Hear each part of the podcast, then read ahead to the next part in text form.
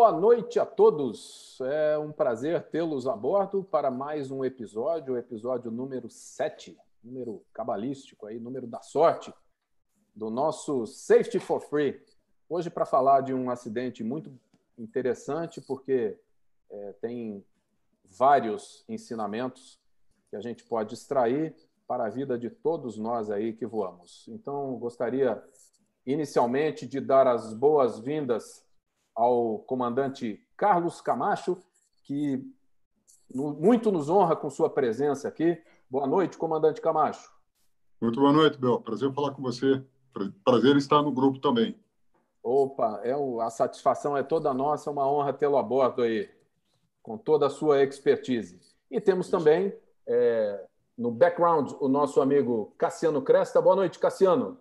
Boa noite, Bill. Tudo bem? Uma boa noite para você, boa noite para o Ronald, comandante Camacho. Um prazer tê-lo aqui conosco e uma boa noite para todo o pessoal que já está com a gente na audiência aí. Opa, que legal. Muito obrigado. E também dar as boas-vindas ao nosso voluntário Ronald Van Der Put, que muito gentilmente acordou aí de madrugada. Que horas são aí, Ronald? Seja muito bem-vindo a mais um episódio nosso aí do Safety for Free. E muito obrigado por sua presença e emprestar o seu conhecimento aqui a todos nós. Boa noite a todos aí, vocês no Brasil. Sete horas da noite de quarta-feira, aqui já são duas e um da manhã de quinta-feira, dia sete. E, bem, Camacho, muito bem-vindo a mais um episódio aqui do Safety for Free. Bill, obrigado aí por tomar a frente aí hoje e ser o coordenador desse capítulo interessantíssimo na história da aviação. Cassiano, mais uma vez, obrigado aí pelo seu apoio logístico e técnico. Prazer em tê-lo a bordo também. E a todos que estão nos assistindo aí, a turma toda sempre prestigiando, já estamos aí com trinta assistindo. E vamos aproveitar hoje que há grandes lições a serem tomadas desse evento, né? Excelente. Bom, muito obrigado, Ronald. Obrigado, Camacho. Obrigado, Cassiano. Então, sem mais delongas, vamos direto ao assunto. Como que a gente vai fazer hoje? Eu vou fazer uma abordagem factual em cima desse acidente, para contextualizar todo mundo do que aconteceu, para que em seguida a gente possa debater e extrair ensinamentos é, desse evento aí, tá bom? Então, repetindo, somente fatos nessa parte inicial aí. Vamos lá. É, eu vou utilizar aqui o apoio de um PowerPoint para tratar desse que foi chamado de o desastre de Smolensk, que foi esse evento com o Força Aérea zero um da Polônia, num voo que ele fazia de Viena até a cidade de Smolensk. Era um T cento e cinquenta e quatro, um Tupolev cento e cinquenta e quatro M, né? Voando como Força Aérea Polonesa zero um. O acidente ocorreu à próxima cidade de Smolensk, na Rússia, no dia dez de abril de dois mil e dez. Isso marcava um evento muito importante, os setenta anos do massacre de Katyn. É, bem brevemente, isso daí foi um massacre que ocorreu por uma invasão dos soviéticos na Polônia, onde eles mataram um monte de, de policiais e agentes de, de inteligência poloneses. É, houve durante muito tempo é, um problema político por conta desse evento. Então, isso é mais uma, um ingrediente que entra nesse contexto todo e cria essa pressão para que haja É, o pouso nesse local, né, para que é, a tripulação consiga pousar nesse local e participar desse evento que era tão caro para os poloneses. É, foram noventa e seis vítimas, né, que infelizmente pereceram nesse acidente, oitenta e nove pax e sete tripulantes. Em alguns lugares a gente vê oitenta e oito com mais é, oito, é, porque tem um guarda, um segurança que estava a bordo, que dependendo do relatório ele é contado como tripulante, ora como passageiro. Mas o que importa é que são noventa e seis vítimas. E dentre elas, muita gente graúda, vamos dizer assim. O presidente da República e sua esposa, o chefe do Estado-Maior Conjunto, ou seja, a maior autoridade militar da Polônia, o comandante da Força Aérea, o vice-ministro das Relações Exteriores e uma série de outros políticos e autoridades É, polonesas. Então, dá para ver que o contexto foi bem preocupante, né? Que aconteceu nesse acidente aí. Falando, então, sobre e, tripulação... Bill, Oi? Bill, por favor, acho legal, acho legal salientar, porque a, a pressão nesse evento é, é um fator primordial, que justamente Smolensk, que é na Rússia, E a Isso. Rússia, por cinquenta anos, né, Bill? Ela negou esse massacre, até negou acusou a Alemanha massacre. esse tempo todo. Né? É. Então, o massacre aconteceu em dois meses de mil novecentos e quarenta e por cinquenta anos a Rússia negou-se a assumir que isso tinha acontecido. Né? Que tinha então, acontecido. Foram, se não me engano, vinte mil pessoas que foram mortas. Por aí, é. é. vinte e duas mil, Camacho? vinte e duas. Por aí, por aí. vinte e duas mil, ou seja, é uma coisa absurda.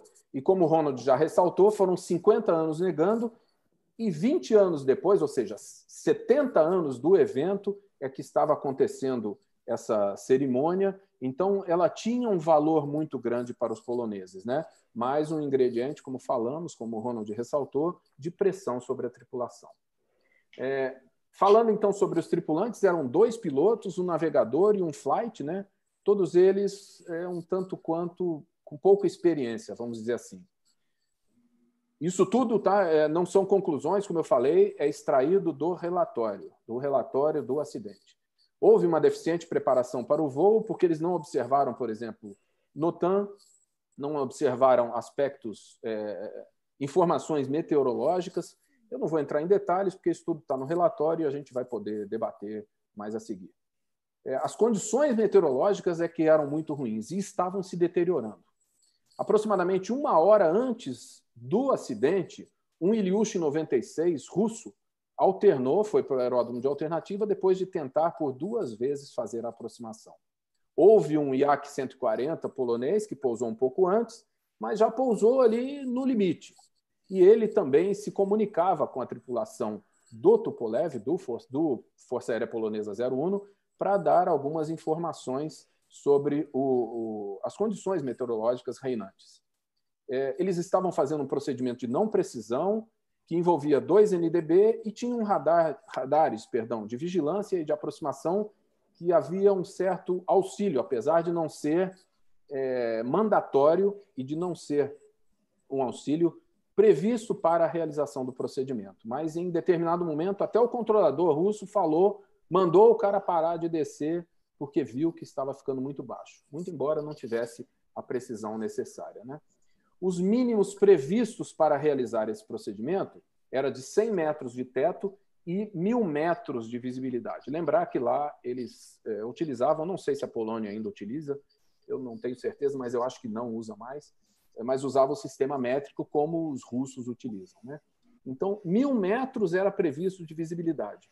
No momento do acidente, a visibilidade estava entre, estima-se, né, duzentos e quinhentos metros. Pelo controle, quinhentos metros, mas o I A C cento e quarenta polonês que pousou antes deu uma estimada de duzentos metros. De toda forma, estava muito abaixo daquilo, da, da visibilidade necessária para que se pudesse fazer um procedimento e, obviamente, um pouso com segurança. Havia também muito estresse e uma carga de trabalho elevada. Além daquela pressão que nós já falamos, por conta do, do evento, da situação, do contexto político, dois anos antes, esse mesmo presidente da República, que veio a falecer no acidente, pressionou o então comandante do voo a pousar numa localidade para a qual não havia informações suficientes. Não vou entrar em detalhes do contexto todo, mas a consequência foi que o comandante daquele voo não mais voou com o presidente depois desse evento. Ele foi absolvido numa investigação que fizeram, mas mesmo assim ele nunca mais voou com o presidente. Curiosamente, nesse evento que resultou no afastamento desse piloto, o copiloto era o comandante do evento atual, do evento do acidente. E o navegador de então, daquele evento que é, culminou com o afastamento de um dos pilotos, era o copiloto agora. Nesse evento do, do fatídico voo do Força Aérea Polonesa zero um, houve diversas intervenções, pelo menos do chefe do cerimonial e do comandante da Força Aérea, que por diversas vezes foram até a cabine. E existem transcrições no relatório final que dizem, por exemplo, o navegador dizendo, né? Ele, se referindo ao presidente da República, vai ficar muito irritado se não pousarmos nesse nosso destino. E o comandante também disse, o, comand... é, é, o nevoeiro está aumentando, Nessas condições, não teremos como pousar aqui. Ao, ao passo que o chefe cerimonial respondeu, então temos um problema. Como se transferisse essa carga toda para as costas do comandante, né? Então, houve uma pressão muito grande para que se realizasse esse, esse pouso. E o comandante da Força Aérea estava na cabine de pilotagem, no flight deck, durante o acidente. Então, dá para notar que a pressão era enorme. Ainda falando da aproximação, o controle de tráfego aéreo desaconselhou a aproximação, porque a visibilidade era muito abaixo da mínima necessária. Foi feito, então, o procedimento N D B, com esse acompanhamento radar, né? E, além disso tudo, é, parece que as coisas, é, os, os dominós, parece que nunca se acabam, né? O, a fraseologia estava sendo feita em russo. E quem era capacitado a falar russo, quem tinha habilidade nesse idioma, era o comandante, ou seja, além dele pilotar, ele não transferiu a pilotagem para outra pessoa e ainda fez a fraseologia. Ou seja, a carga de trabalho dele era maior ainda. Houve, durante essa aproximação, alarmes de terrain ahead e depois pull-up. E esse alarme soou por doze segundos e nenhuma atitude foi tomada. Somente depois que houve pelo menos o primeiro impacto, é que eles perceberam que estavam muito baixo, estavam fora da rota prevista e tentaram arremeter. Mas eles estavam abaixo até do nível da pista, porque havia uma depressão antes da cabeceira. O avião teve um terceiro impacto com uma árvore, com um tronco muito, é, muito considerável. Houve a perda, isso arrancou a asa esquerda, o avião girou no dorso e impactou o solo dessa maneira, resultando na morte das noventa e seis pessoas. Aqui a gente tem é, uma imagem, né, que mostra onde foi o primeiro impacto, o terceiro impacto, que foi o mais forte na, na árvore é, mais densa, né, e o avião veio a parar nessa posição, ainda distante do, do aeroporto, é, e onde é, pereceram todos os, os, os passageiros e tripulantes que estavam a bordo dessa aeronave. Essa é uma imagem que mostra, né, a trajetória de voo. Eles é, começaram um pouco mais altos do que a trajetória prevista. Aqui ele diz glide path, mas lembrando que não era um glide de um I L S, né? O procedimento era N D B. Em determinado momento, próximo da altitude de decisão, que era de cem metros, eles passaram para baixo da rampa prevista e vieram a impactar o solo. Tem até uma pequena subida, né? Cerca de mil metros ainda distantes da cabeceira da pista. As principais causas que constam do relatório elaborado pela autoridade russa foram a tentativa de realizar o procedimento com a meteorologia abaixo dos mínimos, a descida abaixo da altitude mínima de decisão e a demora na execução da arremetida. Tudo isso daí, obviamente, a gente vai discutir a seguir. E como fatores contribuintes também presentes nesse relatório, não é nada que está saindo da nossa cabeça, estão, constam, né, o insuficiente preparo da tripulação para realizar essa missão, a falta de aderência aos procedimentos padrão, né, os Standard Operational Procedures, o inadequado monitoramento e a falha em corrigir erros e a falha na chefia, é, da chefia, né, do, do regimento ao qual essa aeronave estava subordinada, em desenvolver critérios de aproximação estabilizada. Isso tudo, então, é, esse é o cenário que, que compõe é, esse triste acidente que nós vamos debater a seguir. E eu faço o primeiro parênteses chamando atenção para esse aspecto aí, falha da chefia em desenvolver critérios de aproximação estabilizada. Lembrando que nós já falamos sobre isso, não é isso, Ronald? E é, fizemos uma campanha sobre aproximação estabilizada e temos um episódio gravado falando justamente sobre isso. Não vamos nos aprofundar nesse tema, mas para quem quiser conhecer um pouquinho mais, é só procurar lá no nosso canal do YouTube, que nós já falamos sobre isso em uma oportunidade anterior, tá bom? Todas eh, essas fontes, essas referências estarão disponíveis e agora a gente passa, então, a debater é, o assunto com nossos grandes e ilustres convidados. O primeiro tema que eu gostaria de trazer, então, com a permissão de todos, era o seguinte. É, esse não é, obviamente, né, um evento isolado. A gente vê que, infelizmente, a história se repete em tragédia. Eu gostaria de perguntar, então, aos nossos convidados, primeiramente ao comandante Camacho, se ele pode citar um outro, algum outro evento no qual esses eventos, é, esses problemas semelhantes também causaram um acidente. Comandante Camacho, por gentileza. Muito obrigado. É, minha lembrança não é tão boa, mas algumas coisas se ajustam e eu consigo chegar a um evento interessante, porque eu estava na localidade naquele dia, tá? E foi, né, em Rio Branco, né? E quando é, eu me aproximei, tive sensação, eu era o, o segundo piloto, tava, na, na verdade eu era o, não, o que não estava pilotando, tá? Quem estava pilotando era o copiloto, né? Noite e totalmente escuro em volta do aeroporto, né? E continuamos na aproximação. Num dado momento, eu achei que estava muito baixo. Pedi para ele parar de descer, ele parou de descer. E aquela, aquela névoazinha começando a atrapalhar a visibilidade, etcétera e tal. E de repente, a gente conseguiu achar a pista, vimos a pista, dentro do gabarito, sem furar nada, etcétera e tal, fizemos o pouso. Só que, após o pouso, eu reportei, tá?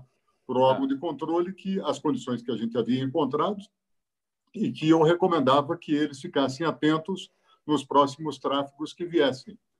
Me agradeceram, tá? Terminou meu voo, peguei minha tripulação, fui para o hotel.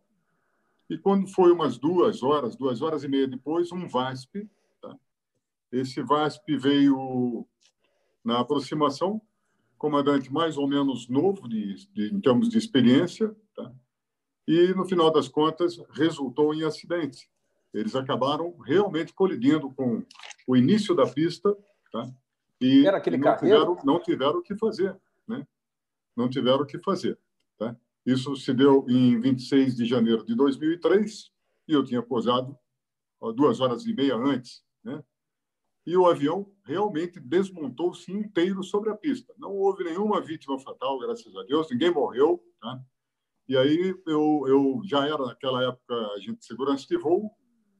Tinha, no meu voo, inclusive, tinha um oficial da Força Aérea que estava indo investigar um acidente que havia acontecido lá com um caravan, tá? Desembarcou do meu voo, nos, pousou conosco na cabine de comando, desembarcou do meu voo, foi cuidar do acidente dele, eu fui com a tripulação para o hotel, tá? No hotel, horas depois, eu fiquei sabendo que o VASP tinha se estatelado na... no aeroporto de Rio Branco. Rio Branco. Rio Branco. Era um avião cargueiro? Não, o cargueiro foi Cruzeiro do Sul. Ah, tá, Cruzeiro do Sul, tá certo. É, Cruzeiro do Sul em noventa e dois. Né? E esse nosso evento foi em dois mil e três, vinte e seis de janeiro de dois mil e três. Né? Certo. Bom, muito bem. Na investigação do acidente, chegou-se à conclusão de que eles encontraram realmente aquilo que em inglês se chama black hole, que é o buraco negro, né? Todo, todo o entorno do aeroporto era escuro, era bastante escuro, então eles perderam a noção de profundidade e quando viram, era o copiloto que estava operando, quando viram, eles estavam colidindo com a pista e foi muito difícil, né? Estragou bastante o avião, deu perda total e ficou por isso mesmo. O prefixo do avião era Sierra Papá Juliette, S P J. Né? Bom, uma pena que tenha acontecido, porque podia ter sido evitado, né? E as condições, quando eu voltei para o aeroporto, né? Durante a madrugada, eu voltei para o aeroporto e as condições estavam muito piores. Quer dizer, quando eu pousei, eu ainda consegui ver a pista. Mas no caso do VASP, eles talvez não tenham tido tanta felicidade assim. Então, foi um primeiro grande acidente que podia ter sido evitado, né? Mas naquele momento a VASP estava correndo atrás de fazer o seu portfólio de passageiros, botar sua aviação no horário, já tinha sido privatizada. Então, estava todo mundo trabalhando para levantar o astral da empresa. Esse foi um grande evento que nós tivemos no mesmo local, e eu estava lá e pude assistir, tá? Ah, pelo menos as fotografias que foram tiradas dos destroços do avião. O cara ficou bastante destroçado, bastante quebrado mesmo, né? Muito bem. Outros acidentes foram acontecendo ao longo da, da, da vida profissional da gente que poderiam ter sido evitados, né? E exatamente por conta de baixa altura, que é onde, o que acabou acontecendo com o avião polonês, né? Nós estamos tratando dele. Baixa altura, não tem essa história de procedimento de estudo. Tá? Se o campo, se o teu controlador está dizendo que o campo está, entre aspas, uma linguagem que todo mundo usa, fechado, é fechado até logo passar bem. Eu vou para outro lugar, vou para minha alternativa. Ainda mais que eles tinham combustível. Bateram com onze toneladas de combustível a bordo. Quer dizer, poderiam ter ido até Moscou se quisessem. Mas não. Insistiram porque, dentro da cabine, esse é um outro problema que mais tarde conseguiu se resolver, depois do uh, onze de setembro lá nos Estados Unidos, ninguém mais que não tem a ver com o voo entra na cabine. Mas, naquele instante, sim, tinha autoridades de posto maior do que o próprio comandante da aeronave. E isso, evidentemente, significou uma forte pressão para o comandante. Ou fazer uma tentativa, já que o presidente, esposa e comitiva estão todos a bordo, né? Para provar que eu tentei. Só que tem uma coisa interessante que acontece com muitos pilotos, que é a tal da visão de túnel. Então, o sujeito entra numa aproximação e aí ele vai, ele vai, ele vai, pode tocar alerta, pode tocar alarme, pode tocar tudo, que ele continua, tá?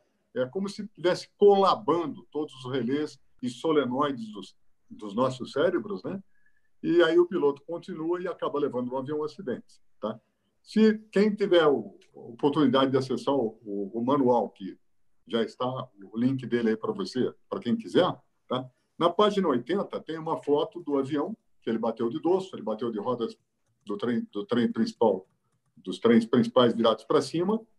O trem de pouso está intacto, tá? Intacto. Tá? Trem direito e trem esquerdo intacto. Eles viraram, bateram de dorso, quer dizer, era necessário um tipo de operação como essa, com uma autoridade indo para um evento importante, que era uma festa, entre aspas, nacional para o povo polonês, para mostrar que tinham perdido vinte e dois homens durante a, a Segunda Grande, Grande Guerra Mundial para os russos, né? E os russos teve que aceitar esse tipo de coisa. Não houve nenhum tipo de contratempo que não tenha sido operacional, tá? A questão operacional levou o avião ao acidente. O comandante devia e podia ter se recusado, né? Agora, quão difícil seria para ele dizer, dizer não dá para baixar mais que isso, estamos indo para alternativa, tá? Ainda mais com a relativa experiência que esse comandante tinha, porque ele não era tão experiente assim. Lá, eles voavam de tudo, voavam de comandantes, voavam de navegadores, voavam de, de copilotos, né? E esse comandante, ele tinha pouco mais que quinhentas horas em comando nesse avião, que não é muito. É um avião, apesar de ser bastante moderno, mas é um avião complexo, né? quinhentas horas de experiência é boa se tiver tudo bem. Se não estiver tudo bem, é melhor ter muito mais horas, muito mais experiência, né? O copiloto era muito menos experiente ainda. E a cabine cheia, aquele zum-zum, e só um falando russo, que era o comandante, né? Foi uma coisa muito complicada. Então, o acidente aconteceu por uma conjuminação de fatores. Não foi um fator, foi um conjunto de fatores que, no final da obra, resultou num acidente, tá? E que matou pessoas importantes para suas famílias, todos eles com absoluta certeza, e que poderia ter sido evitado. Criou uma situação de impacto, no primeiro momento, é uma crise internacional entre Rússia e Polônia, até que se resolvesse que a falha foi humana, né? O controlador, os controladores tentaram por duas vezes, tá? Mostrar ao comandante que não estava adequado, tá? Que o aeroporto estava operando abaixo dos mínimos, e ele pediu um procedimento de estudo que estava previsto nas normas e regras também deles, porque nas nossas também eram, previsto um procedimento de estudo. Se o campo está fechado, que estudo que eu vou fazer? Você vai permitir que o piloto force a situação, como nós dizemos na aviação, force a barra. E não é isso que nós queremos na aviação. Nós queremos uma aviação segura. Podia ter sido evitado esse acidente, como tantos outros. Podia.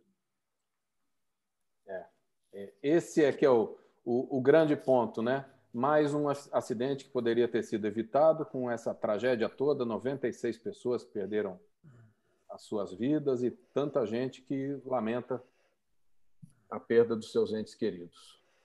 Ronald, você tem algum evento que você queira correlacionar com isso, até para a gente corroborar que, infelizmente, a história se repete em tragédia? Olha, eventos tem sim, Bill. Agora, eu queria salientar alguns aspectos desse acidente e do relatório que são importantíssimos, né? Primeiro, o tal do I A C quarenta, que pousou cerca de uma hora antes, essa aeronave era parte da comitiva previdencial, porém sim, carregando os jornalistas, né? Isso. E essa aeronave foi uma das fontes de informação, o comandante dela no solo, foi o que reportou, como você falou, havia uma visibilidade prevista pela torre de quinhentos metros, e esse comandante do I A C quarenta estimou duzentos metros de visibilidade. E ele participou desse processo, ele, não, dá uma tentada que acho que dá, né? Está lá no relatório, ele meio que foi uma das pessoas que induziu o piloto a fazer esse procedimento de tentativa. Agora, interessante nessa história toda, né? Se você lê assim, o relatório final, causa principal do acidente, descida abaixo da M D A, dos mínimos, com razão de descida excessiva, em condições meteorológicas que impediam contato visual com o solo, e execução tardia do procedimento de arremetida. Você olhando assim à primeira vista, né, é, pum, falha do piloto, né? Agora, quando você lê o relatório completo, você percebe um quadro organizacional muito complicado, né? Porque eu acho impressionante. Vamos falar do o que a gente fala muito aqui, né? A importância de planejamento, a importância do treinamento, né? Então, planejamento. Essa tripulação não tinha nem informações adequadas do aeródromo, né, Bill? Eles não Exatamente. tiveram as cartas adequadas. É, questão organização... Né? Nem das alternativas. Não sabiam que uma das alternativas estava fechada. Ah, outra coisa... A gente está falando de briga de cachorro grande, né? De dois países, Polônia e Rússia, na época, né? Pós-Guerra Fria. E... a Polônia, ela ah, deveria, por, por regra, ter um tradutor russo a bordo, né, para ajudar na operação desse aeroporto, que não tinha ninguém que falasse o inglês, né, conforme os padrões da I C A O, né, os P A Ns. Mas, no entanto, ela abriu mão disso. Ah, por que razões? Talvez por não ter uma pessoa russa dentro de uma, dentro de uma tripulação de um avião que está levando o presidente e todo mundo mais, e baseando-se no fato que aquele comandante, pelo menos, falava, tinha compreensão da língua russa. Como você falou, acabando gerando uma sobrecarga, um workload muito alto e atrapalhou ele. Mas sendo é um evento que... oficial, peça para colocar um controlador que fale inglês. Não Sem precisa dúvida. botar o tradutor a bordo. Sem dúvida, tem, tem escapatória. O cara fora do, do, do avião. Mas é impressionante, os caras não tinham treinamento adequado do avião, os caras não tinham conhecimento do sistema de alerta contra colisão com o terreno, nesse avião era o T O S, é, tipo um G P S, né? Não é tão avançado como o E G P W S de hoje, mas acho interessante que, como eles não tinham conhecimento e, e estranhavam como esse sistema funcionava, o comandante, por iniciativa própria, ele muda o ajuste do altímetro, do seu altímetro eletrônico, que dava informação para o T O S, e faz o, o alerta calar, e continua voando com os outros dois altímetros é, barométricos, né, de pressão é, que estavam corretamente ajustados, né? Então, é, isso aí, ele tirou uma das barreiras de proteção do acidente, né? Outra coisa que é importante, né, eu falei, como é que esse cara foi fazer essa tentativa e foi tão baixo a ponto de entrar nesse cenário de não ser recuperável, né? É importante, nesse momento, também salientar que o radar de aproximação ele não estava devidamente calibrado e o operador do radar ele reforçou a, a percepção do comandante que ele estava indo na direção certa, porque ele reportou de, por diversas ocasiões, umas três ou quatro vezes, que ele estava no localizador. Não, não é a palavra localizador, ele estava na direção longitudinal e vertical correta. Eixo e rampa. Eixo e rampa, quando ele não estava, né? Então, é, o cara mentiu, né? E aí você repara que tem dois relatórios, um oficial É, russo, e houve a contestação no relatório e os poloneses fizeram o relatório dele. Então, o relatório oficial russo não cita, por exemplo, que o controlador do aeroporto de Smolensk tinha que ter fechado o aeroporto. Não, não podia deixar a aeronave iniciar uma aproximação, ponto, né? Mas daí entra aquela questão, é, voo militar, é uma operação diplomática barra militar, é, existia um conflito, né, nos procedimentos, se, se tinha a ingerência de proibir uma aeronave militar de fazer uma aproximação. Então, aí, aí começam a entrar os aspectos organizacionais, né? O aeroporto, incrivelmente, né, Bill? Pô, as luzes de aproximação todas bloqueadas por bloqueadas árvores. Bloqueadas por árvores, é. Tem fotos no relatório. Inacreditável, arbustos e árvores. Árvores não, não deveriam estar onde estavam, né? Se estavam dentro da área de proteção de obstáculo do aeroporto. Possivelmente, se aquela árvore não tivesse ali, talvez... Porque eles iniciaram a arremetida, porém tardiamente, e errado, porque eles não conheciam o sistema... Correto, de iniciar a arremetida sem um sistema de arremetida automático está engatado. E outro detalhe, né? Falando de S O P, o S O P desse avião falava, esse avião, o piloto automático dele, as funções de controle de, de razão de descida não tinham a precisão adequada para usar o piloto automático nesse tipo de aproximação não precisão, né? E o comandante optou por usar a função vertical speed, usou com uma razão elevada, É, totalmente fora dos S O Ps, e aí acabou colocando a aeronave numa razão de descida muito elevada, o que veio também a influenciar o tempo de demora nessa resposta da arremetida, né?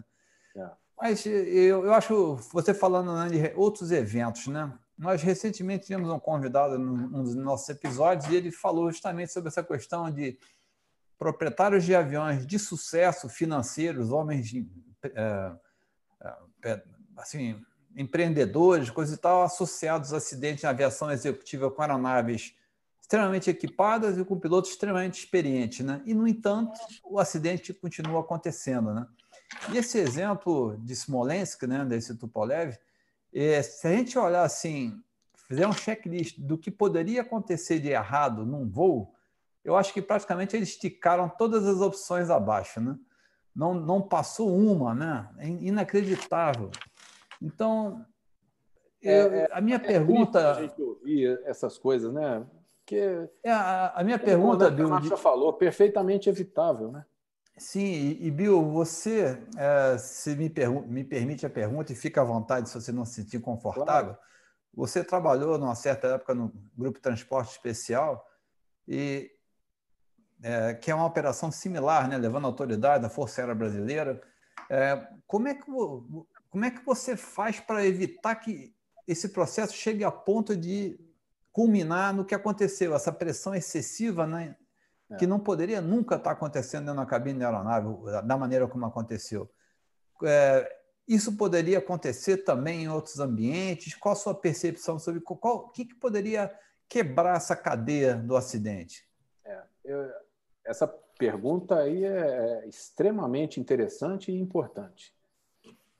O que eu posso dizer é o seguinte, é, a pressão existe e sempre existirá. Ela pode ser externa, ela pode ser autoimposta. É lógico que em determinados momentos a pressão vai ser maior. Existe a pressão autoimposta, de quem diz o, o que o americano chama de get the rights, né? Eu tenho que chegar. Pô, eu tenho o aniversário do meu filho. Eu tenho o... Eu combinei com a minha esposa que vou jantar com ela hoje à noite. Eu tenho que chegar. E existem pressões do seu chefe, existem pressões do passageiro, existem pressões da companhia na qual você voa, umas maiores do que as outras. O importante é a gente saber gerenciar isso tudo. É, eu já vi gente dizendo, por exemplo, pô, a gente está com um passageiro importante, nós temos que ir de qualquer jeito. O avião não está bom, mas a gente tem que ir. E aí a gente dizia, não, muito pelo contrário. É justamente com um passageiro tão importante que a gente só vai se tudo estiver perfeito. Com o avião, com a tripulação, com a meteorologia, com as informações, com tudo. Então, é, muitas vezes a gente toma o caminho equivocado. Ir de qualquer jeito, não. Muito pelo contrário. Você só pode ir se tudo estiver muito correto. É, é, é difícil, mas a gente tem que é, aprender a dizer não. E essa é uma das coisas que a gente tem que aprender para ser um comandante com C maiúsculo. Esse é, é, é um ponto extremamente é, importante que eu gostaria de, de, de ressaltar, né? Eu queria até falar sobre um outro tema, deixa eu ver se eu me lembro. Você me perguntou, Bill... É, eu vou, sobre... Enquanto você fala, eu vou me lembrar aqui. Tá. Você me perguntou sobre algum acidente similar que chamasse atenção, né? Eu, a minha esposa é de Angra dos Reis e eu frequentei muitos anos aquela região de Angra, muitos conhecidos lá, e eu estava no mar, eh, fazendo caça submarina, quando houve o acidente do Ulisses Guimarães no helicóptero.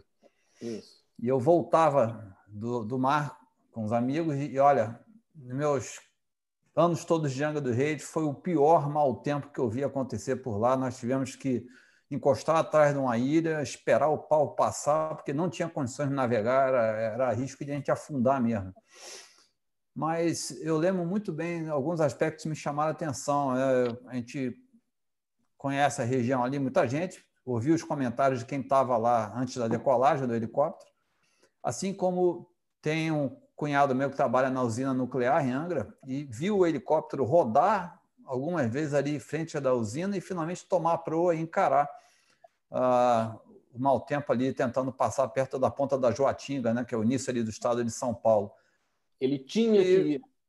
Tinha, é, exatamente. Tinha. O Ulisses botou tinha pressão na tripulação que tinha que chegar e não dá para entender, porque o helicóptero teve toda a possibilidade de encostar na praia de Itaorna, no heliporto da usina, parar ali, esperar o pau passar uma hora, uma hora e pouco e seguir. Né? Mas, então, tá pressa, né? Uh, o legista conhecido nosso lá de Angra, que fez autópsia em, em dois dos corpos que foram achados na, na época, né? Falou, impacto de alta velocidade, tipo de desorientação, né? Uh, ficou tudo cinza e o, o cara entrou dentro d'água e não viu mesmo, né? Então, é, é um dos exemplos. Eu até fiz um comentário quando a gente estava anunciando esse episódio, né? Fugiu um pouco do meu estilo, né? Mas eu botei assim... Um episódio importante para os proprietários de aeronave. Sem Cuidado com o que você está fazendo com o seu piloto, que você pode estar assinando o seu próprio atestado de óbito. Mas é um exemplo bem claro, né? Claro, eu, sem dúvida nenhuma. Quantos eventos a gente já ouviu a respeito disso?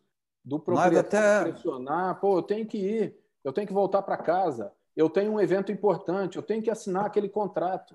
Isso aí acontece. Na aviação executiva, acontece de monte. A gente tem que aprender, como você me perguntou. É, eu, tinha um, eu tive um, um chefe que dizia uma frase que eu acho extremamente lapidar e muito apropriada para esse evento. A exceção é o caminho da perdição. A primeira vez que você quebrou a, a regrinha ali, a chance de, de você ser pressionado, de você abrir mão de tudo o que... que que você aprendeu e sabe que é o correto fazer, é muito grande você cometer esse erro novamente. Então, é, a gente tem que aprender a dizer não. Não precisa ser, pô, eu tenho que pousar lá, nós temos um problema. Comandante, vamos pensar numa alternativa? A gente pode ir para um outro aeródromo, é, a gente tem o comboio de carros que está aguardando lá para essa possibilidade. É melhor a gente chegar dessa maneira do que a gente não chegar. Não é simplesmente dizer não, não vou fazer. Não é isso. A gente tem que ter um pouco, tem que ser um pouco inteligente para poder transmitir esse recado. Eu queria aproveitar e, e perguntar ao comandante Camacho, que também é bastante experiente. Eu acho que essa é uma boa pergunta, né? Como dizer não? É um dos princípios do C R M, né? Excelente, foi uma Uma proposta de pergunta muito boa. Todos nós vamos nos lembrar do caso VASP na Serra de Pacatuba, em Fortaleza. Né? Os morrotes. E... Hã? Os morrotes? Isso. E o comandante descendo, o comandante Vieira, que eu conheci, né? E descendo, e descendo, e uma velocidade que não era compatível com aquele momento e desrespeitando limites mínimos. E o copiloto o informou por duas vezes, olha, tem uns morrotes aí embaixo, entendeu? E parou nisso. Aí a gente pergunta, mas por que, que, que o copiloto, que era um sujeito experiente, tinha voado na Varig, tá? Tinha sido militar, tá? Era novo de idade, mas muito experiente, vinte e oito anos, por que, que ele não fez alguma coisa proativa? Vamos entender. Algum tempo atrás, não muito tempo atrás, ele tinha feito exatamente isso num outro voo com outro comandante e, como a gente chama na aviação, meteu a mão nos comandos e iniciou uma remetida. Né? E aí a VASP, a diretoria de operações da VASP, à época, o puniu, baixou-lhe uma punição, matou não só a ele naquele acidente, porque ele não teve a reação que deveria ter tido, a mesma que teve naquele voo anterior, que ele botou a mão, fez o comandante arremeter, né? E não só ele, mas matou um bocado de outras pessoas por conta exatamente desse excesso, excesso de complacência, né? Então, temor para cima do piloto nunca foi bom, nunca. Quando o patrão, que é dono do executivo, entra na cabine e fala, ó, que o dono do avião sou eu, quem manda aqui sou eu. Não, só manda no seu avião, manda na sua vida, mas na minha não, tá? Na minha vida eu só não mando, tá? Eu estou fazendo aquilo Vou que é junto. mais importante, que a pessoa mais importante dentro desse avião nesse momento aqui sou eu, que eu tenho que voltar para casa. Se eu voltar para casa, todos voltamos. Só, por gentileza, se senta lá atrás de novo, o senhor está me atrapalhando, tá? Quantos pilotos teriam coragem de fazer isso aí? E quantos patrões teriam ouvido para ouvir uma coisa dessa aí, baixar a cabeça e dizer para o comandante, o senhor está certo, eu não tinha nada que fazer aqui, tá? Porque, principalmente aqueles aviões executivos que não têm porta de ligação entre cabine de comando e cabine de passageiros, é um inferno, tá? É um inferno. Para nós que já voamos praticamente quase todos os tipos de aviação, aquela ausência da porta, a melhor coisa que nos aconteceu foi o cerceamento de entrada de qualquer pessoa dentro da cabine de comando, infelizmente, depois de um caso, de um caso dramático, que foi o onze de setembro de dois mil e um, nos Estados Unidos, né? Então, é, é duro para o piloto, porque, primeiro de tudo, o piloto precisa do emprego dele. O emprego na aviação, o trabalho na aviação, não é tão simples como você ser vendedor de batatas na feira. Não é tão complicado, mas é complexo, né? E para você, se está num bom emprego, num bom trabalho, etcétera, e tal, virar para o teu patrão e falar, olha, por favor, senta lá atrás, só está me atrapalhando, tá? Está tirando a minha atenção da pilotagem.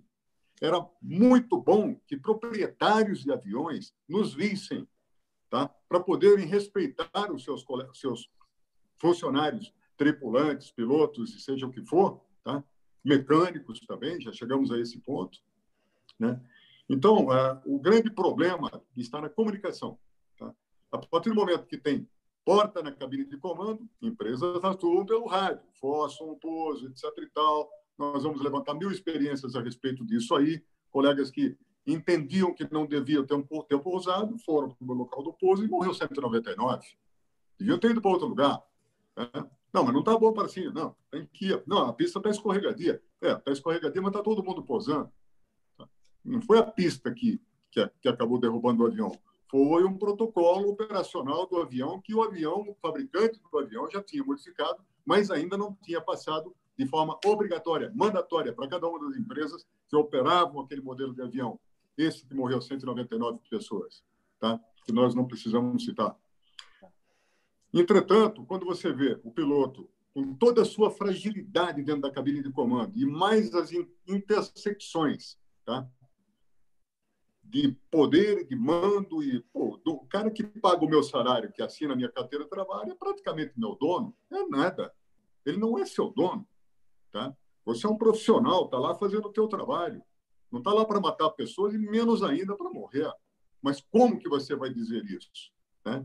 Você tem que ter muito treinamento, muita voracidade em se manter vivo para garantir a sua própria vida, porque se você bobear, você vai estar fazendo aquilo que não deve fazer, como foram vários casos que aconteceram na aviação não regular e na aviação regular, tá? Então, não é só na aviação de pequeno porte, de médio porte, que as coisas acontecem, não. Na de grande porte também, né? Passar um ponto onde tem recall, você prossegue, etcétera e tal, chega na localidade com quase caindo em termos de combustível, né? Como foi o caso daquele boliviano na Europa, né? Não é, não é esse, isso não é aceitável. E como fazer com que isso não aconteça? Treinar os proprietários de aviões e donos de empresa. Eles têm que ser treinados, tem que ter um C R M específico para eles. Porque nós, pilotos, sabemos até onde a gente pode ir. Porque aquele que vai para baixo dos mínimos, ele não é mais piloto, ele virou criminoso. Consciente, está passando para baixo dos mínimos operacionais, deixou de ser piloto, virou um elemento criminoso. Ele tem que sair dali preso, algemado, tá? A gente aceita isso?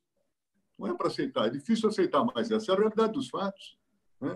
Então, quem conseguiu se aposentar na aviação, completar setenta anos, etcétera, e tal, blá, blá, teve que dizer muito não.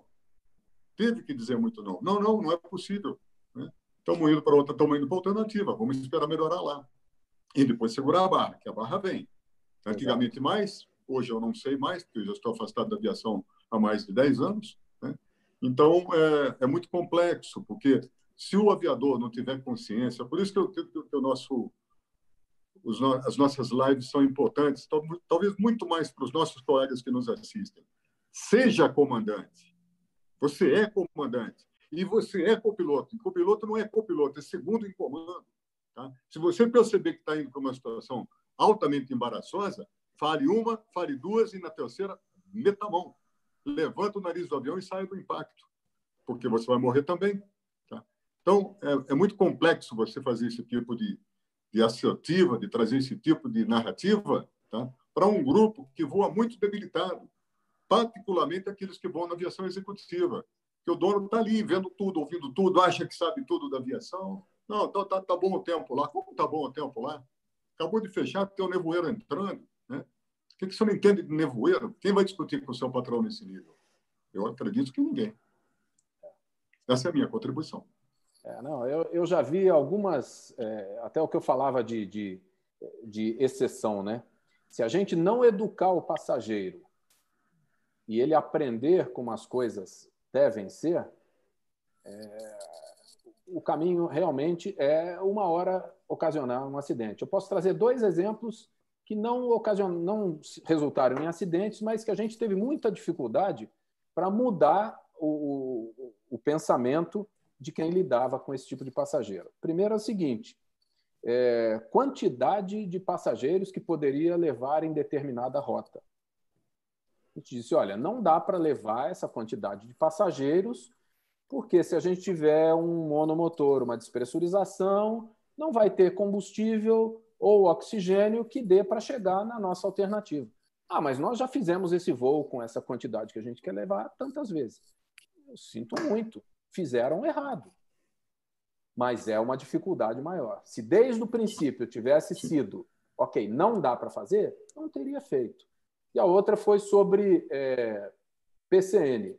A gente dizendo, olha, a resistência do pavimento de Chapecó não dá para ir. O pátio não aguenta. Não, mas já fomos diversas vezes. O pátio não aguenta. E aí, para convencer que não dá para ir, que o avião pode afundar no pátio, é complicado. Então, eu acho que desde o início, se a gente... Eu acredito muito mais em educar o passageiro do que é, em oferecer um treinamento que ele vá se sentar e ouvir o que uma pessoa vai falar. Isso daí seria o Nirvana, mas é algo extremamente difícil, né?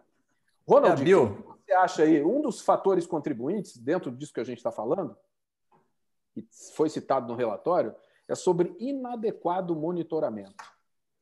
O que esperar de um bom pilot monitoring, de um bom copiloto, quando ele está exercendo essa função?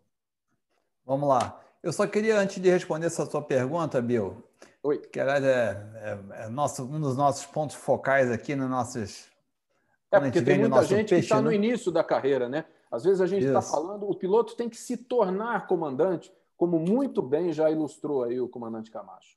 Ele tem que se tornar, mas para isso, ninguém será um bom comandante se ele não for um bom copiloto.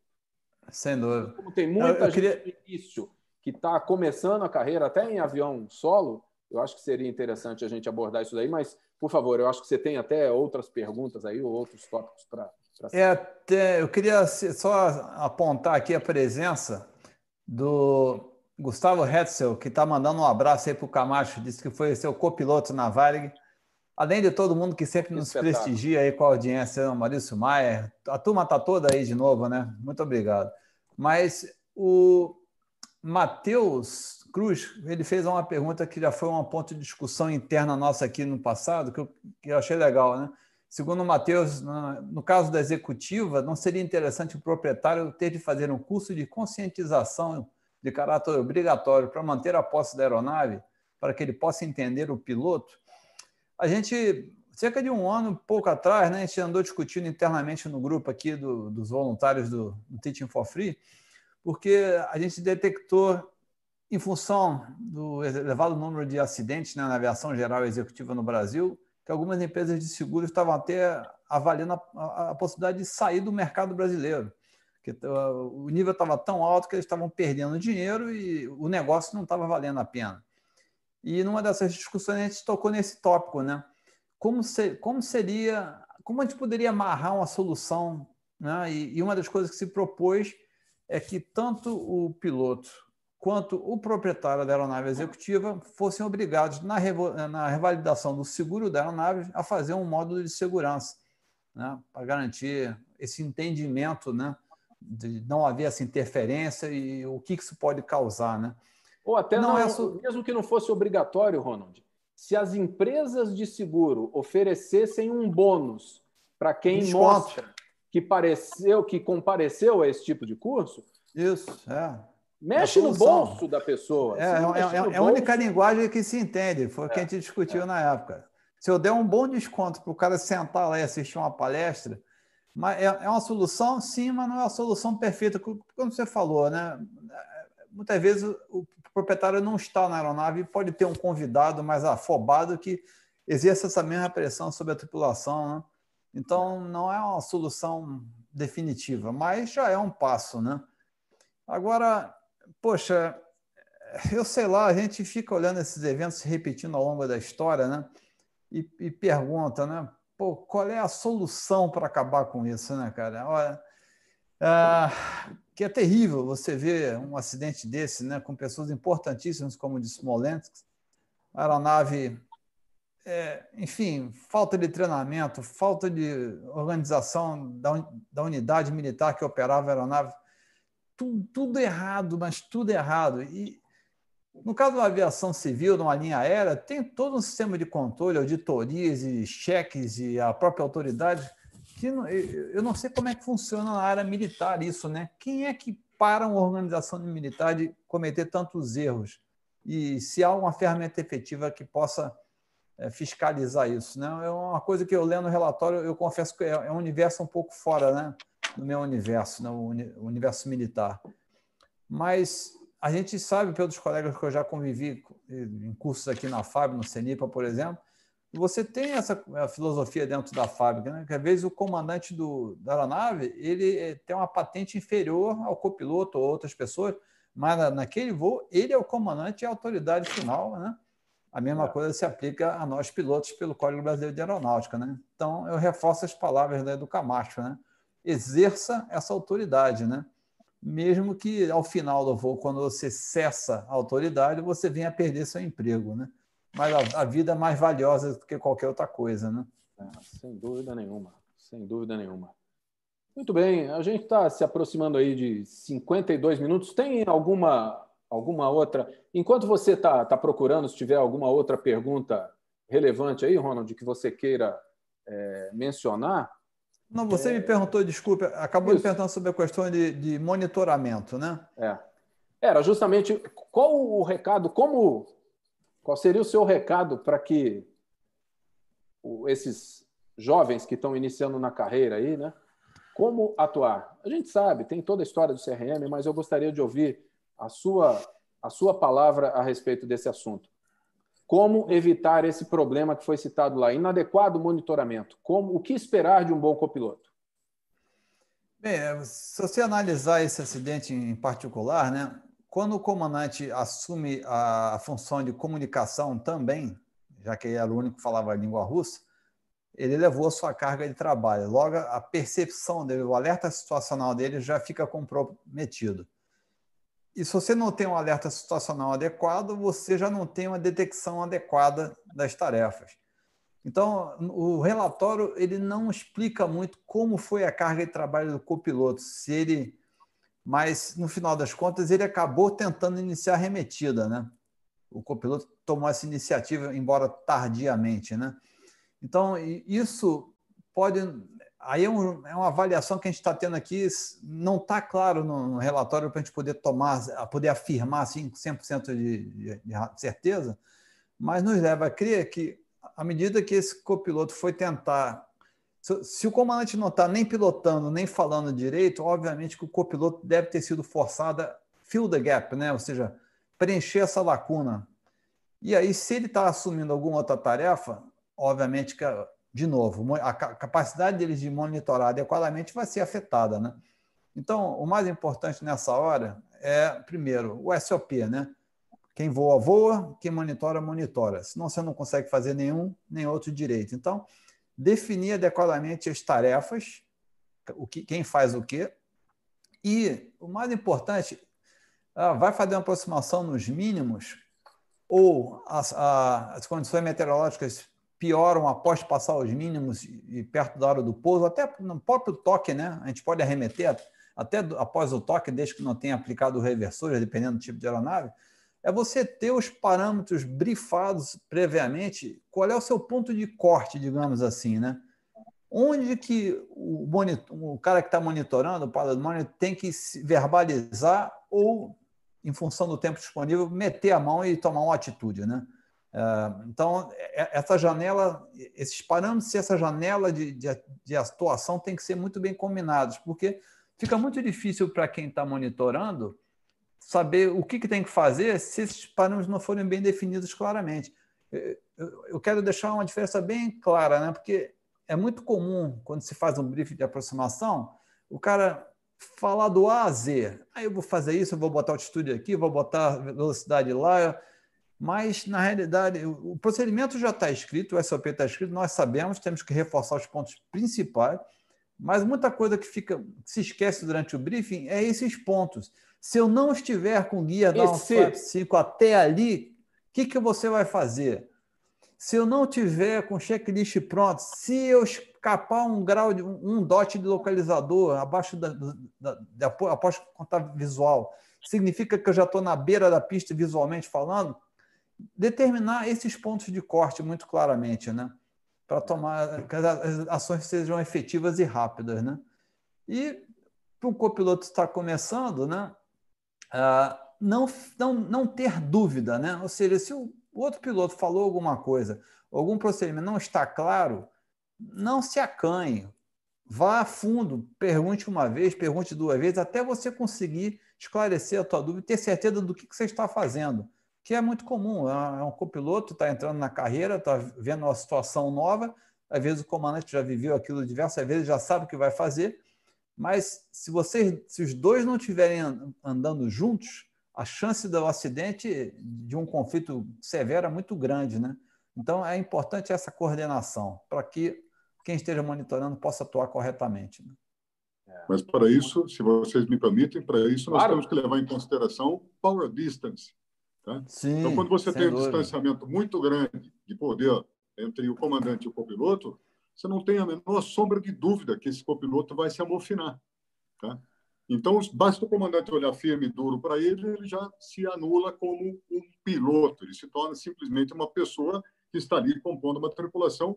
E as empresas, por conta de modificações efetuadas no passado, que foi de contratar pilotos cada vez mais novos para compor tripulações com comandantes cada vez mais velhos, tá? Esse distanciamento de poder passou a ser um fator a se considerar nos acidentes aéreos, tá? E naqueles casos, por exemplo, em que o piloto voa sozinho, com quem ele vai discutir? Caso Teori Zavascki, comandante sozinho dentro do avião, em vinte e dois de janeiro de dois mil e dezessete. Vai pousar lá em Ilha Bela, o campo ruim, meteorologia pesada, camada de nuvens baixa, chovendo, fez uma tentativa, não deu, parece-me que fez uma segunda tentativa, não deu, espelhamento, perda de, de, de noção de altura e altitude, entrou com a asa voando, matou uma grande autoridade brasileira, mais o dono da sua empresa, mais uma senhora e uma, uma, senhora e uma filha que estavam dentro do avião, e ele próprio. Mas onde é que está o segundo piloto naquele avião que poderia ter ajudado e dito para ele assim, vamos embora, cara, que aqui não vai dar, vamos sair daqui. Não tinha, porque a legislação falha. Um avião que exigiria um segundo piloto em qualquer circunstância, aliás, sempre seria ideal dois pilotos num avião, porque, digamos que, em tese, Em tese, um comandante voando sozinho na cabine com cinco, seis passageiros, tá? Ele morra, tem um infarto fulminante do coração. Quem pousa? Quem pousa? Quem é o copiloto que vai levar esse avião até o pouso, né? E já aconteceu isso na história da, da aviação no mundo? Sim, várias vezes, né? Temos o caso de Teori Zavascki. Depois temos o caso em mil novecentos e oitenta e um, em julho de mil novecentos e oitenta e um, do Bamerindus, que morreu a diretoria inteira do Banco Bamerindus, tá? Os dois irmãos, mais três filhos de um dos irmãos, E aí você fala, pô, então todo mundo aprendeu com isso, porque a diretoria veio assumir o terceiro irmão, que era senador da República, ou virou senador da República depois que o Bamerindus fechou, tá? Que era um que vivia na vida, não estava nem aí a fim de mexer com os negócios da empresa. Tanto que o Bamerindus acabou deixando de existir, tá? Então, você fala, bom, então se aprendeu, pelo menos essa família aprendeu alguma coisa que não vai acontecer mais. No dia vinte e quatro de julho de mil novecentos e oitenta e um, perdemos uma família inteira, diretoria inteira, praticamente a riqueza toda da família foi naquele evento, não vai acontecer mais nada a partir dali. Não, não, não, acontece sim. Canela, trinta e um de outubro de mil novecentos e noventa e sete, um, um citation com um comandante algo experiente e com um copiloto sem experiência, fez uma tentativa de pouso, hidroplanou, caiu fora da pista, morreu quem? A filha de um daqueles que morreu no primeiro acidente do, do, do Banco Bamerindus. Então, era para ter aprendido? Vai operar em Canela, com um Citation quinhentos, que é um avião bom, mas ele não gosta muito de água. Então, você já sabe que está chovendo, que a pista está úmida, está molhada. Tá? Ah, teve um release de anti-skid, o freio deixou de operar, caiu fora da pista e lá foi a filha do seu pai falecido no acidente anterior também. Quer dizer, aonde que a gente aprende? Uma família que é rica, tem dinheiro, tem avião, eles não aprendem? Quem vai poder ensinar esse tipo de gente? É? Se eles não têm vontade, tem que ter vontade política, vontade absoluta de aprender e falar, pera um pouco aí, se esse piloto está dizendo que não, ele sabe mais que eu, logo, todavia, contudo, de banco entendo eu, de avião entendo ele. Né? Não vamos, não vamos, estamos indo para outro lugar, então. Mas qual é a alternativa, comandante? Tá? No episódio, se não me engano, ontem eu disse, teve um momento que eu fui levar a comitiva do Roberto Carlos para Ibitinga e marcamos uma hora de volta, de retorno. Roberto Carlos cantou, está vivo até hoje. Olha, se vocês não chegarem a tal, até tal horário, o campo aqui fecha, em termos de horário de operação, e eu vou ter que decolar. Eu vou para Bauru e vocês vão voltar. Não, não, a gente chega, chega no horário, papai. Eu fiquei esperando lá com o jatinho. Não chegaram a tempo. Tá? Quando deu dois minutos antes do fechamento de tempo, botei o avião na cabeceira, decolando. Quando fizemos a curva direita na proa de Bauru, lá vinha uma comitiva de quatro, cinco carros voando na estrada de terra, levantando poeira para tudo que é lado, tiveram que ir para Bauru. Perdi meu emprego? Não. Tá? Ganhei o elogio do, do Roberto Carlos? Não. Fiz a minha obrigação? Só fiz a minha obrigação, não fiz mais nada. Tá? Então, se nós, pilotos, não tivermos consciência real, tá, de que aquele que está do nosso lado está ali para nos ajudar e vice-versa, tá? E não simplesmente eu sou o comandante, eu sou o Deus Todo-Poderoso, eu posso tudo e tudo vou fazer. Inclusive, se tiver que matar todo mundo, é comigo. Não é assim. Não é dessa Morrer junto, né? Morre junto. Né? É um caso de, de, tem um caso brasileiro que suspeita-se de suicídio. Tá? Um dia a gente volta a ele, mas levou um bocado de gente junto e todo mundo sabia que aquele comandante tinha problemas, inclusive este que vos fala. Tá? Todo mundo sabia que ele tinha problema. Ainda assim, a empresa manteve em escala aquela coisa toda. Cara, tira o cara, manda para casa, paga o salário dele, tá? Vai fazer curso de, de vela, vai aprender a navegar. Não é assim que a coisa funciona. Enquanto, enquanto a aviação, tá? Porque os tempos de decisão que nós temos ali, nós pilotos, é muito pouco. Em alguns momentos é muitíssimo pouco. E se a gente não tomar a decisão certa, a gente morre. A gente paga com a vida também. Tá? Mas tem um momento que tudo bloqueia. Você entra em visão de túnel e se não tiver alguém que dê um tapa, tá? Evidentemente simbólico. Ei, acorda aí. Você vai fazer bobagem. Porque se o cara não der o estalo, teu copiloto, que hoje em dia não tem mais o terceiro homem, homem na cabine. Quando voava dois sete, os flights sabiam muito mais, os engenheiros de voo, que muitos copilotos e comandantes. Peraí, não dá não, não dá não, não vamos não. Tá? Mas tinha um terceiro homem na cabine. Hoje, com dois na cabine e um nos aviões que permitem um só, virou uma situação de vamos que dá é, é, lançar uma flecha no espaço e ver onde ela vai cair. Pois é, e oh, mais complicado eu... ainda é a gente ter, é, quando não tem esse... esse outro auxílio, que seria um segundo piloto, e quando tem uma cultura organizacional também que não contribui, né? Como alguns exemplos que nós é, já citamos aí. Nós estamos aí com uma hora e quatro. Eu gostaria de pedir ao Ronald, então, para fazer as suas considerações aí, Ronald. É, já vou te dar a palavra e pedir para fazer as considerações finais também, para a gente já se aproximar do nosso encerramento aí e agradecer ao, ao Camacho a gentileza de estar conosco aí. É, esse ponto que o Camacho colocou agora sobre o copiloto é, leva, leva-nos a relembrar da questão da assertividade, né? E eu vi um comentário aqui, eu acho que é o, o Carlos Augusto Nunes, com quem eu trabalhei anos, né? Está lá pela Azul, se for realmente ele, um grande abraço, Augusto. E ele falou, assertividade é proporcional à confiança no embasamento técnico que suporta o ponto de vista. Ou seja, o conhecimento é o caminho para a assertividade. Mas eu, eu acho que a coisa é mais profunda ainda, porque você tem ideia, algumas empresas, ah, Marcelo Taborda, né, trabalhou aqui na mesma empresa onde eu trabalho, na parte de seleção, algumas empresas levam essa questão da assertividade do piloto na hora da seleção de uma maneira tão séria, porque é uma coisa psicológica também, é, é, é do ser humano. É, se a pessoa tem esse, esse fator muito baixo na sua psique, é, é difícil você corrigir isso, né?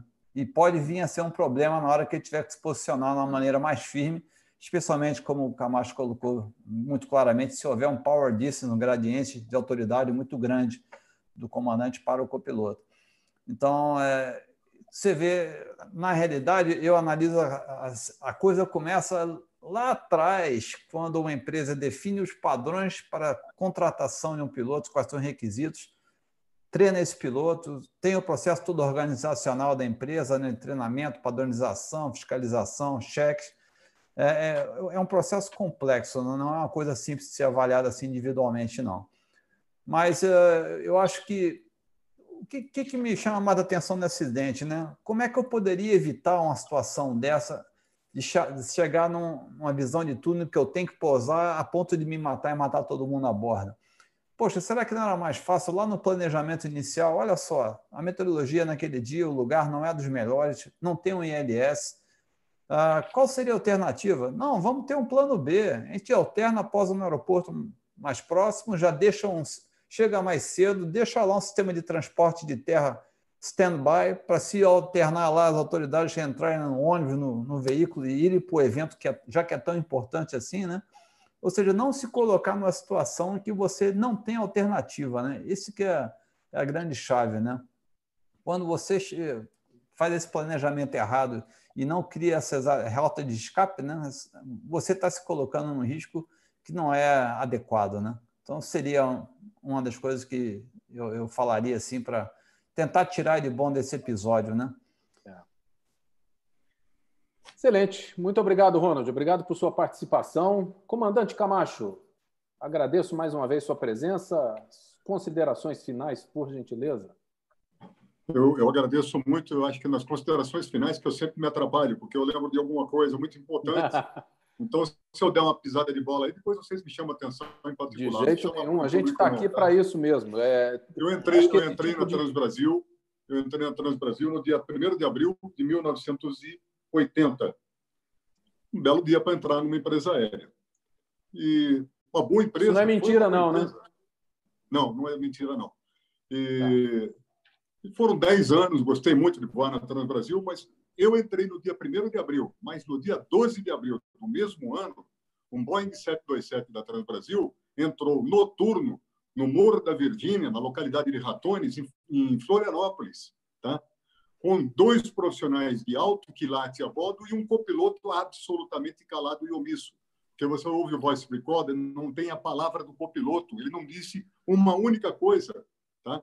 O que estava no comando da aeronave estava em adaptação naquele tipo de avião, e o comandante estava em pé, e tinha ainda o engenheiro de voo dentro do avião, era um sete dois sete. E o acidente aconteceu. Tá? Por quê? Por causa da velocidade. Tá? O avião estava com muita velocidade, bloqueou, iniciou o afastamento para entrar em órbita com muita velocidade, a amplitude, o raio de atingimento dele foi muito grande, e baixaram de altitude, mesmo sabendo que estavam voando, principalmente o comandante, que era um comandante antigo, com vinte mil horas de voo de experiência, que Florianópolis não se brinca, nem Curitiba, tá? E outras localidades. E, ainda assim, eles baixaram para o nível de início do procedimento e entraram voando no, no morro da Virgínia, na localidade de Ratones, em Florianópolis. Tá? E aí você pergunta, como é que depois de um acidente como esse aí, três pessoas ainda sobreviveram? Né? Duas morreram logo depois, mas uma delas, eu estava um belo de um dia sentado em Foz do Iguaçu, e se aproximou um senhor de mim e falou, o senhor é piloto? Eu, sim, sou piloto. Já estava na Varig nessa época. Eu sou fulano de tal. Desculpe, mas eu não sei quem o senhor é. Eu sou aquele passageiro que sobreviveu do voo da Transbrasil, do Tango Yankee Serra da Transbrasil, que bateu, que colidiu com a localidade, na localidade de Ratones, com o Morro da Virgínia. Tá? E aí me contou a versão dele, como foi, como via, tá? Porque houve, após o acidente, houve pessoas que subiram para se aproveitar da situação e saquearam, Saquear. saquearam o avião, coisa muito triste em termos de humanidade. Tá? Então, quando eu entrei na empresa, falei, caramba, logo dez dias depois, doze dias depois, eu tenho uma experiência desse pote, nunca vai acontecer nada comigo aqui dentro, e nunca aconteceu. Porque todas as vezes que eu tive que ser um copiloto chato, eu fui. E passei a ser um comandante chato, e hoje sou um velho chato, e estou aqui tentando ajudar vocês, mas talvez não tenha atingido o sucesso, e peço perdão. Não, eu tenho certeza que atingiu. É, foi fantástico. É, antes de, de encerrar aqui, eu não quero deixar o Ronald também sem resposta. Ele me fez uma pergunta que eu não tive a oportunidade de responder. É, mencionar agora, porque não dá para citar uma empresa qualquer. Eu vou ir no G T E e foi uma grande escola para mim. É, onde eu estou hoje, muito do que eu aprendi eu devo ao Grupo de Transporte Especial. Foi uma enorme escola para mim. Então, você vê pilotos que foram treinados em companhias aéreas para voar o Airbus, para voar o Embraer cento e noventa e seguindo todos os ensinamentos que estão previstos ali no treinamento de um piloto como esse. Então, eu reporto como de altíssimo padrão o treinamento que é repetido, que é fornecido, e atesto que foi, para mim, uma grande escola. Devo, mais uma vez, repito, grande parte do que aprendi na minha vida de piloto a ter, ter tido essa oportunidade de voar no Grupo de Transporte Especial. É, isso posto, gostaria de... Oi? Deixa eu só fazer uma propaganda do episódio da semana que vem. Claro. É, primeiro, você falou do Grupo de Transporte Especial, nós estamos aí com... Humberto Farias, né, do Sexto G T E, nos assistindo, é um dos voluntários aqui do nosso grupo também. Sexto Esquadrão de Transporte Aéreo. Sexto Esquadrão, né? Então, é, é, realmente a gente conversa com, com o Humberto e percebe o que você está falando, a qualidade, a preocupação, né, e a, o treinamento tão levado a sério, né? É uma pena que nesse evento aí do, de Smolensk, né, o resultado final foi interessante, né? Esse esquadrão lá da Força Aérea Polonesa acabou sendo dissolvido, né? E passaram as atribuições de transportar o presidente para a empresa era polonesa, a Lotti, né? É. Fizeram um caminho inverso, né? É. Mas, enfim, cada um... Aí é a questão de cultura, enfim. Mas, uh, semana que vem, no Safety for Free, um dos, dos assuntos que o pessoal tinha pedido a gente aí recentemente foi para falar sobre treinamento, né? Então, nós vamos abordar uh, como a gente... Quais são as bases do treinamento? Vamos falar sobre conhecimento, pilotagem, uso de automatismo, a proficiência, gerenciamento de carga de trabalho, alerta situacional, a tomada de decisão, isso tudo envolvido pelo, pela liderança do piloto e a comunicação. Como, essa, como é que esses fatores se combinam para que você tenha um treinamento e tenha um resultado final positivo na operação da aeronave, né? Então, foi um dos assuntos que foi bastante solicitado. Aí vamos abordar isso aí no próximo episódio de quarta-feira. Então, nos veremos lá, quarta-feira, às nove horas, né? Dia quatorze, se Deus quiser. Mais um Safety for Free. Muito obrigado. Grande alerta. É, muito obrigado, então, pela presença de todos. É, nas minhas considerações finais, eu gostaria de, de dizer algumas coisas. A primeira, é, a gente está aqui para tratar desse assunto porque a gente tem que acreditar em uma coisa. Acidentes como esse, por mais absurdos que eles possam nos parecer, podem se repetir. Então, estejamos alertas, estejamos atentos, porque se cochilar, o cachimbo cai. Agradeço aí aos ensinamentos transmitidos pelo, pelo Ronald, pelo comandante Camacho. Não é à toa que estão aí, estamos, né, com cabelos brancos porque a vida nos ensinou alguma coisa. Então, se a gente puder, de alguma forma, estar transmitindo um pouco do que a gente aprendeu, isso nos dá uma satisfação muito grande. Se eu pudesse resumir eh, esse episódio em uma coisa, eu diria o seguinte: os principais fatores que levaram a esse acidente se resumem em uma coisa: siga aquilo que está escrito. Não precisa inventar nada novo. Não precisa criar A, B ou C. Basta seguir aquilo que existe. Então, esse é um ensinamento muito grande. Porque as pressões internas, autoimpostas, e as pressões externas continuarão existindo. Elas estão, estavam presentes, estão presentes hoje e estarão presentes no futuro. Então, vamos seguir aquilo que está escrito, que a gente não cai numa armadilha como essa. Espero realmente que a nossa audiência, principalmente os jovens aí que estão nos ouvindo, tenham extraído bons ensinamentos, porque a minha maior vontade é que sejam pilotos melhores do que nós fomos. Se a gente não tiver essa curva de crescimento, se a gente não acreditar que aqueles que estão vindo depois de nós serão melhores do que nós fomos, aí está tudo perdido. Então, muito obrigado à audiência que teve a paciência. Estamos com cento e quatro aí nos assistindo até agora, com uma hora e dezesseis de episódio, é um bom tempo. É, inscrevam-se no nosso canal é, para que possam receber alertas de eventos como esse que nós tivemos, e espero sinceramente que tenham aproveitado de alguma forma um pouco dessa experiência que o Ronald e o comandante Camacho tiveram a, a gentileza de, de emprestar o seu tempo para poder transmitir a, a nossa juventude. Ronald, mais uma vez, muito obrigado por sua presença. Camacho, muito obrigado mais uma vez por estar aqui é, oferecendo uma contribuição tão grande aí para os nossos pilotos, que eu tenho certeza que foi muito válido esse ensinamento aí, esses ensinamentos que puderam ser transmitidos na noite de hoje. Tá bom? Espero poder contar com sua presença em outros episódios aí também. Quando quiser, quando precisar. Tá bom? Muito obrigado, então. Sempre, sempre um prazer, sempre um prazer. Opa, nós é que agradecemos. Cassiano. Cadê o nosso Cassiano? Está escondido, hein? Obrigado também. Estou aqui, apoio, hein? Voltei. Obrigado, Cassiano. Oh, estava aqui só aprendendo, admirando. Nada, a, sem a sua debate. presença, nada disso funciona. Imagina. Não, nada disso funciona. Imagina, a gente está aqui para dar o apoio técnico aí, mas lembrando que eu estou apenas substituindo o nosso Agnaldo Mito, Jedi, nada. que é ala, o... é ala. Tá, tá, tá escondidinho ali no chat, mas o papai Agnaldo tá orgulhoso. A gente vai fazendo um trabalho aí. E, ó, como o Agnaldo gosta, como o Agnaldo gosta de lembrar, né, Cassiano? Inscreva-se, hum. toque no sininho, dê o é like. Aliás, muito obrigado, né? Nós tivemos audiência aí na faixa de cem, cento e dez e tivemos cento e dezessete likes. Pô, pessoal. Muito legal. É, e agradecer tá também, viu, Ronald, o pessoal que doou aí um, um, também. Um, através do Superchat, né? Opa, que legal, nem sabia disso. Muito a obrigado. Gente teve, teve algumas doações aí, a gente agradece o pessoal, que isso nos Muito ajuda bem. a manter aí os custos operacionais do Teaching, né? E excelente. Eu quero, então, parabenizar vocês pela excelente live, todo mundo adorando, os comentários aqui, que realmente o assunto foi muito bem explanado, eu acho um assunto muito interessante, eu acho que a gente é, encerra aprendendo e guardando uma série de lições aí, né, que vai para a vida toda de um, de um tripulante, né?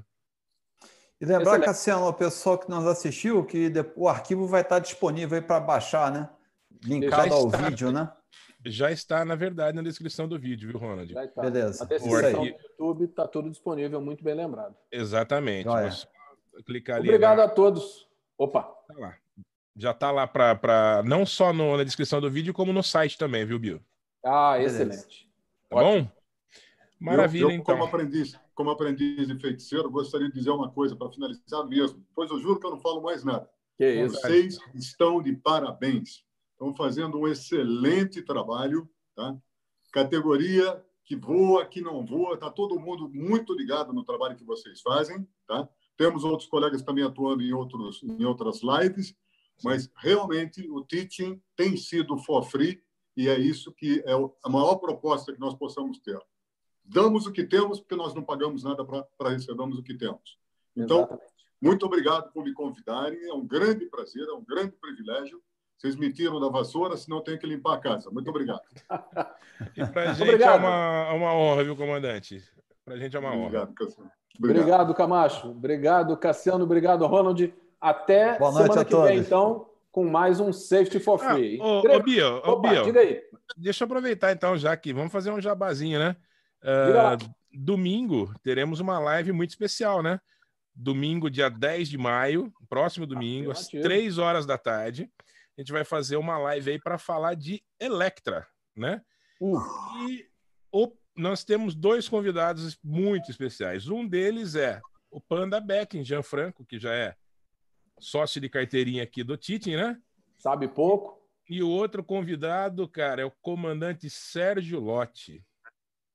Entendeu? O Sérgio Lotti faz muito tempo que ele não aparece, que ele não dá entrevista, é. né?